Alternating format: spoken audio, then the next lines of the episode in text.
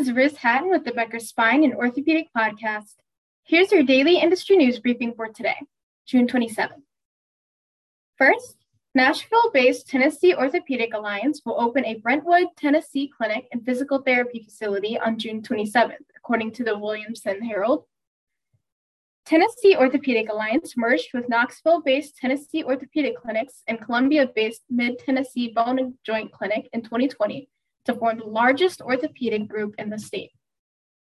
The combined group has more than 100 physicians, 22 office locations, and over 800 employees, according to its website. Second, Bucks County Orthopedic Specialists opened a new location on the campus of Langhorne, Pennsylvania based St. Mary's Medical Center, Bucks County Herald reported June 23rd. The new facility is the Doylestown, Pennsylvania based practice's fourth location, the report said.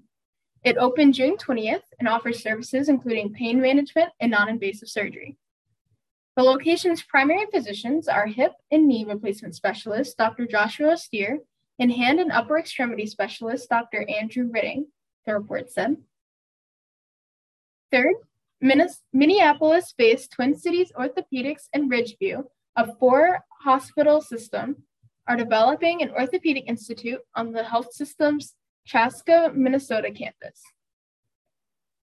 The facility, slated to open in October 2023, will be Minnesota's first dedicated orthopedic center that has a partnership between an independent practice and a health system, according to a June 23rd news release. A fifth floor with 20 hospital beds and six new operating rooms is being added to the 212 Medical Center building to house the Orthopedic Institute. The fourth floor will also undergo renovations to accommodate expanded clinical, and support services for the Institute. Waconia, Minnesota based Ridgeview will staff clinical and ancillary services to support the institution's operations. Twin City Orthopedic physicians will provide surgical services and care coordination, according to the release. If you would like the latest spine and healthcare industry news delivered to your inbox every afternoon, Subscribe to the Becker Spine Review e newsletter through our website at www.beckerspine.com.